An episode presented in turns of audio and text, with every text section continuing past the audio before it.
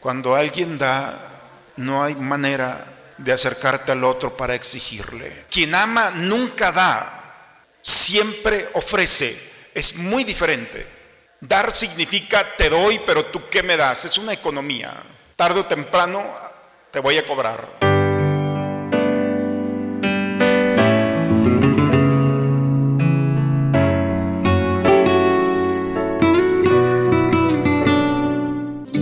A la Santa Misa. En aquel tiempo Jesús dijo a sus discípulos, han oído que se dijo ojo por ojo y diente por diente, pero yo les digo que no hagan resistencia al hombre malo. Si alguno te golpea en la mejilla derecha, preséntale también la izquierda. Al que te quiera demandar en juicio para quitarte la túnica, cédele también el manto. Si alguno te obliga a caminar mil pasos en su servicio, concédele con él, camina con él dos mil. Al que te pide, dale. Y al que quiere que le prestes, no le vuelvas la espalda. Han oído que se dijo, ama a tu prójimo y odia a tu enemigo. Yo en cambio les digo, amen a sus enemigos.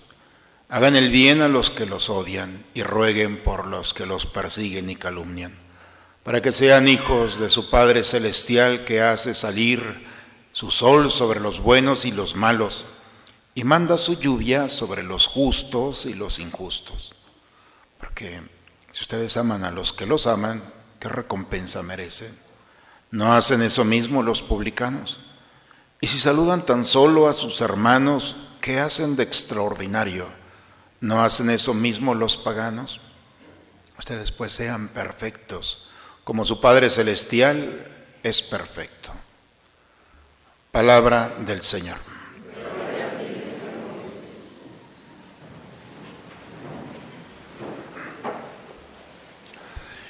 Bien, pues hoy la palabra del Señor quiere resolver una realidad humana.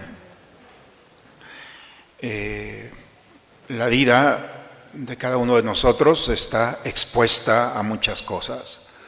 Pero uno de los dolores que podemos nosotros traer es cuando alguien de confianza nos ha traicionado.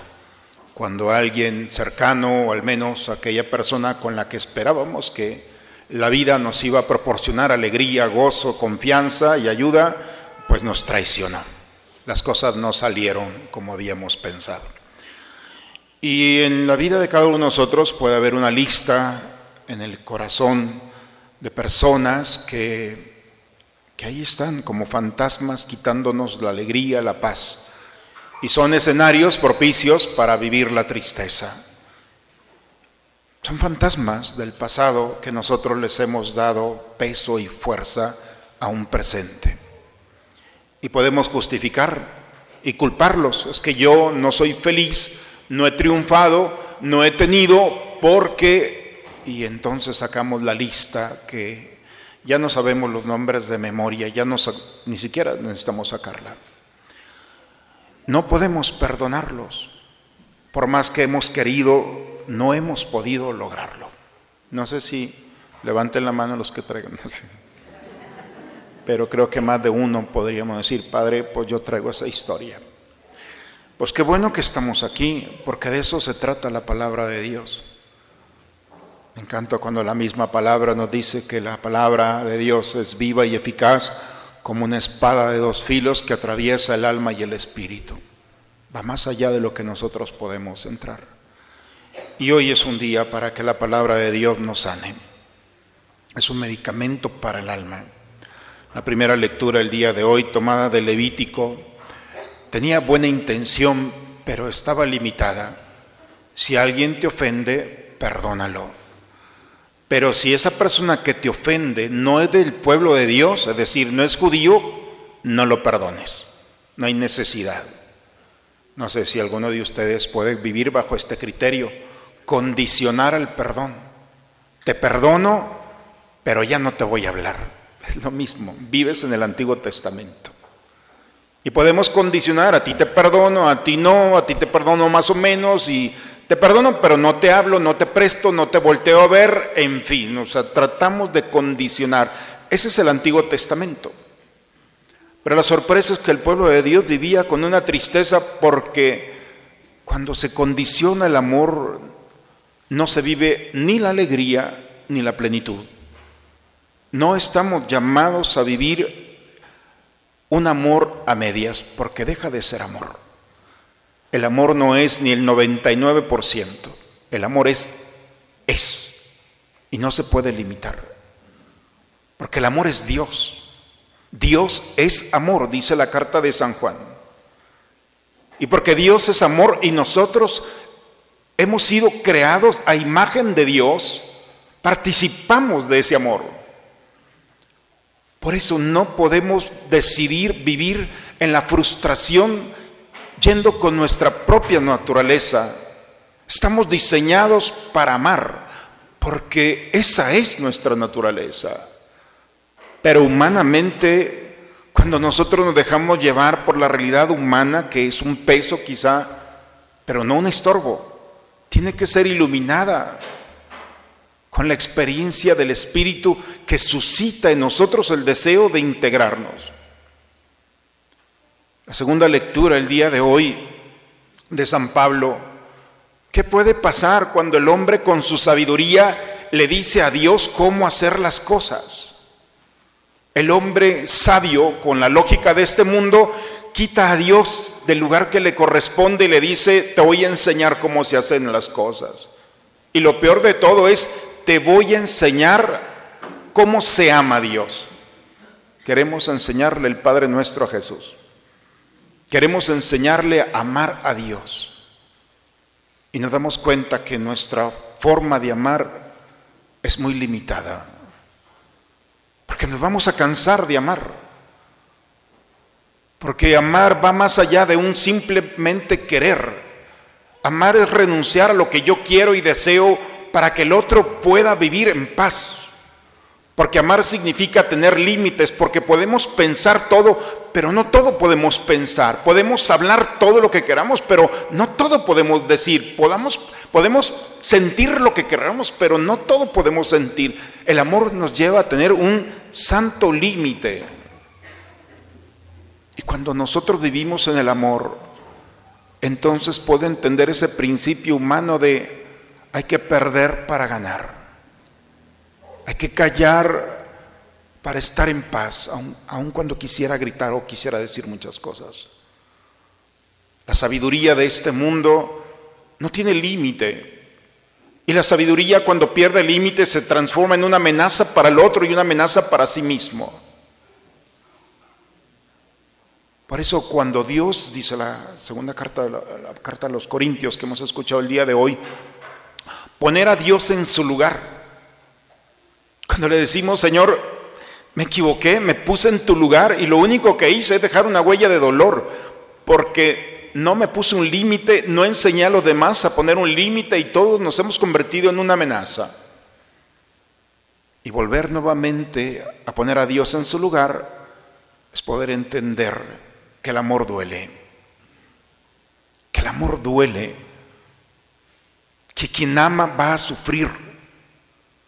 Aquí está en nuestros templos está el mayor homenaje al amor, ese dolor que se experimenta al amar y a justificarte cuando tienes todo en contra.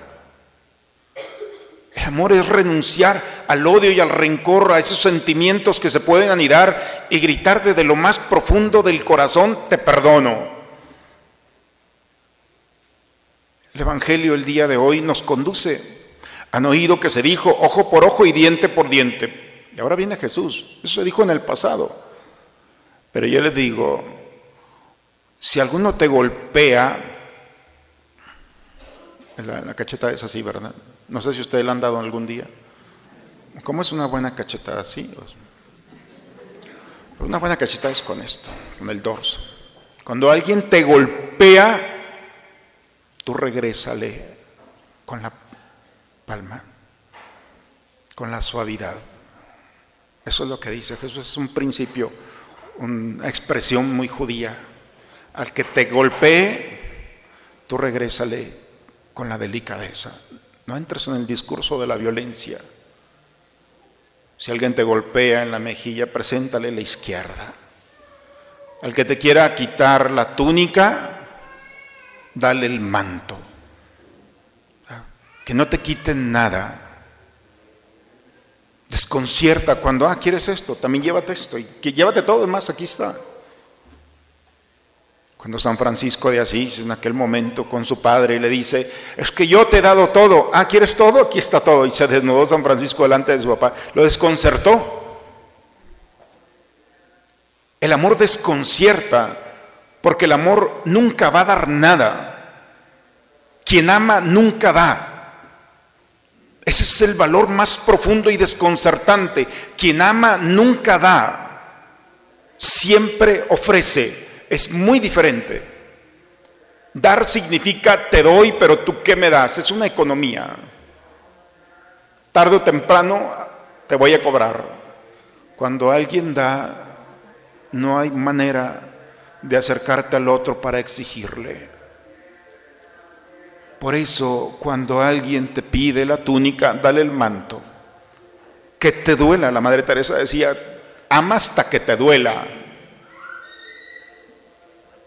Si alguien te obliga a caminar mil pasos, camina con el dos mil. Para nosotros no nos dice nada, pero en tiempos de Jesús los romanos estaban en Israel, en toda la Palestina, y tenían una ley. Un romano si llevaba un costal podía obligar, no importa, a cualquier judío a cargarlo mil pasos. Hombre, mujer, niño, no importa. Los romanos le decían, llévate ese y son mil pasos. Jesús le dice, si este te obliga a dar mil pasos, tú das dos mil. Desconciértalo. No le des nada a nadie, ofrécele. Porque cuando nosotros ofrecemos, desconcertamos, porque cortamos esa lógica de una economía. Y la peor manera de amar es queriendo o pensando que el amor es una economía. Yo te doy, tú que me das. Tengo 25 años de sacerdote, ya muy pronto, pero me he dado cuenta que la peor manera de vivir en un matrimonio o en cualquier forma de vida es cuando vivimos la economía del amor.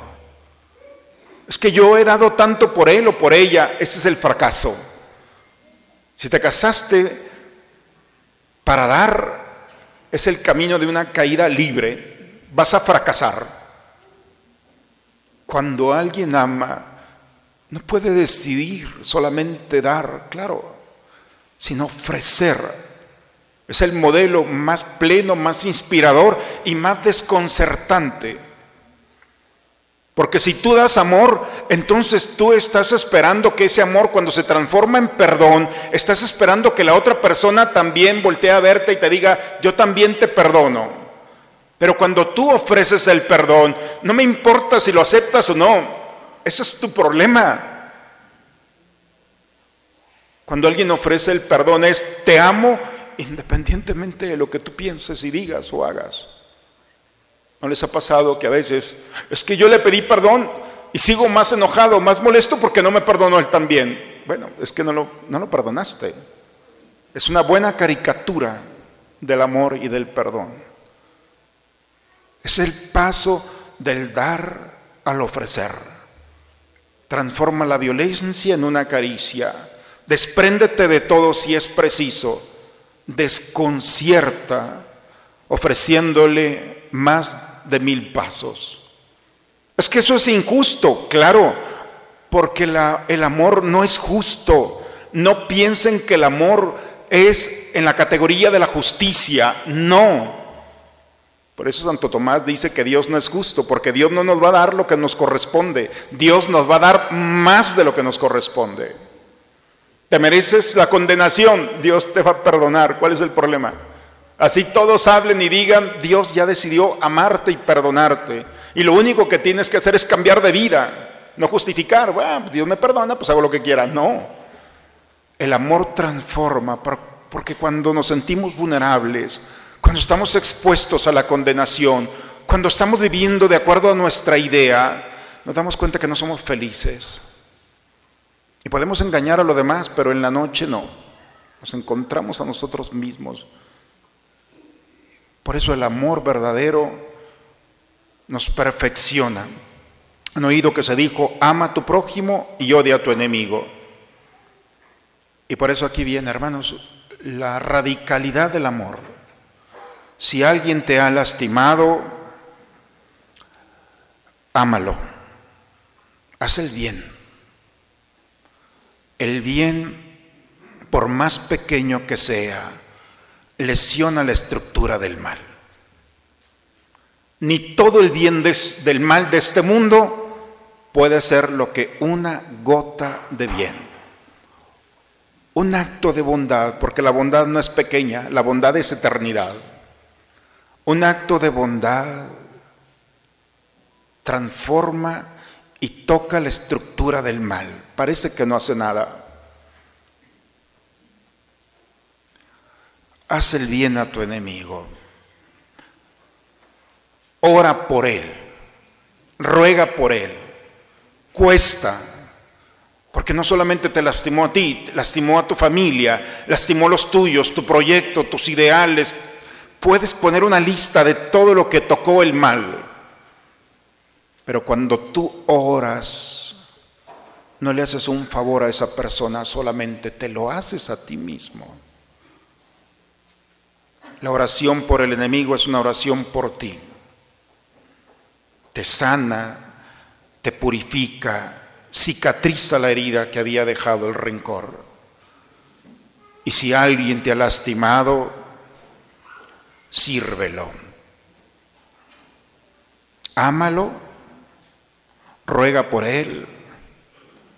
Y si te persigue y te calumnia, no te preocupes, sírvelo. Hazte esclavo, esclava de él. Qué duro, ¿no? O sea, que llegue aquel que te ha lastimado, mi señor, mi señora, ¿qué quieres de mí? ¿Qué puedo hacer yo por ti? Por dentro te va a doler porque cuando Dios toca tu herida duele, como cuando el médico toca la herida del, del paciente o del enfermo. Cuando duele tu dolor, se está sanando. Es el mejor medicamento. Y Dios lo está poniendo en ese lugar. Porque cuando aman como Dios ama, entonces Puedes amar y experimentar que eres más perfecto porque Dios deja salir el sol entre buenos y malos, porque no condiciona el amor. Y por eso sean perfectos como su Padre Celestial es perfecto. Por eso hoy, hermanos, como una humanidad lastimada, herida, Hoy nos presentamos delante de Dios, de este amor donde hemos brotado a imagen de su Hijo. Y podemos presentarnos delante de Él fracturados por nuestra historia. El único que puede sanar la historia no es un medicamento o una terapia. El único que puede entrar a la profundidad, a las entrañas, a lo más profundo de nosotros, es el Señor, es el amor. Y hoy podemos nuevamente decirle, Señor, estoy herido y he lastimado. Y todo por quitarte de tu lugar, por querer ponerme a mí y justificar mis palabras, mis pensamientos y mis omisiones. ¿Por qué no decirle al Señor, toma tu lugar en mí?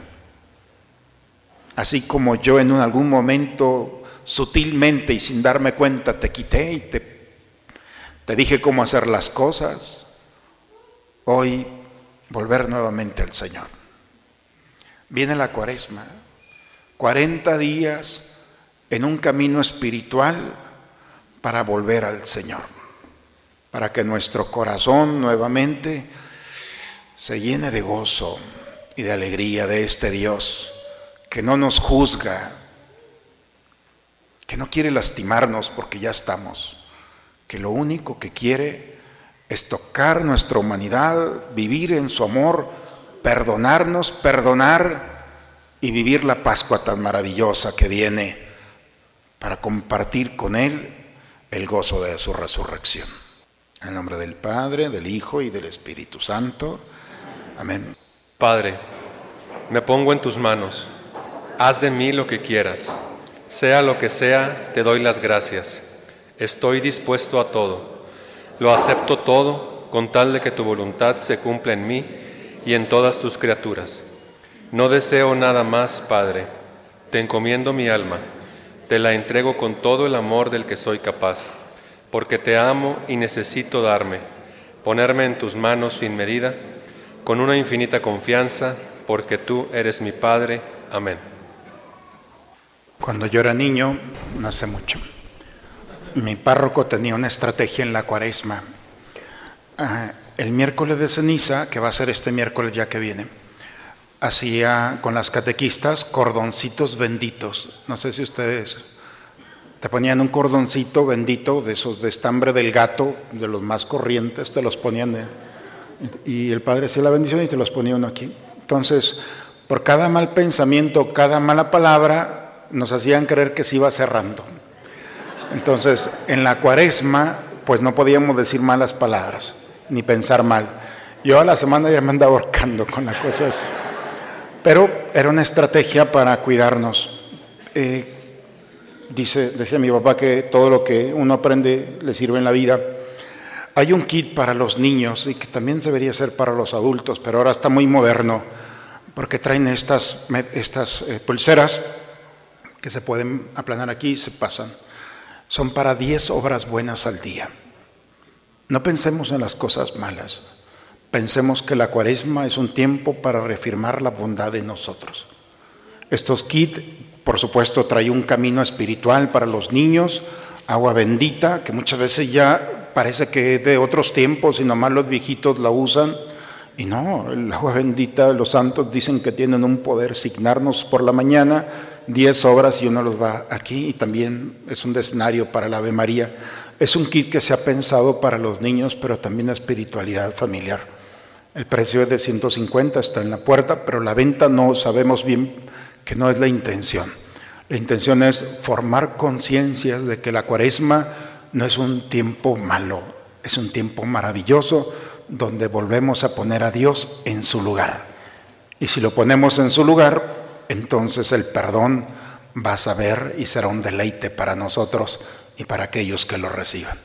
La palabra del Señor hoy creo que es muy claro, hermanos. La lista de los culpables no tiene que estar en, el corazón, tiene que estar en la oración delante de Dios. Es un tiempo para arreglar las cosas de raíz.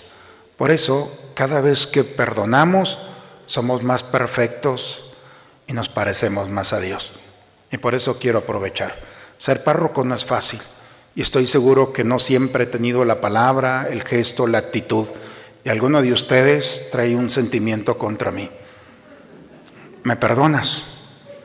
No me perdones a mí, total. Pero si me perdonas, eres más perfecto. Te pareces más a Dios. Hazlo por eso y todos salimos ganando. Que cada perdón que hagamos sea para parecernos a Dios y seamos más perfectos. ¿De acuerdo? Así se arregla esto, de una manera muy sencilla. Oremos, hermanos. Concédenos, Dios Todopoderoso, que alcancemos aquel fruto celestial, cuyo adelanto acabamos de recibir mediante estos sacramentos por Cristo nuestro Señor. El Señor esté con ustedes, hermanos. La bendición de Dios Todopoderoso, Padre, Hijo y Espíritu Santo, descienda sobre ustedes, sobre sus familias y permanezca siempre. Pues hermanos, aquí en la pantalla está este miércoles de ceniza, tenemos ya eh, los horarios, no los alcanzo a ver, pero ustedes desde la misa de ocho y media, diez, doce, seis, cuatro de la tarde para los niños, empezamos ya. Les recuerdo que el miércoles de ceniza es ayuno, ¿eh? todo el día, para los mayores de 60 no los obliga, pero los menores de 59, eso sí, ayuno, los invito dos días, el Viernes Santo y el miércoles de ceniza. Nos ayuda tanto. El miércoles nos vemos y platicamos sobre esto. Vayamos en paz, la misa ha terminado. Muy bonita semana para todos, hermanos.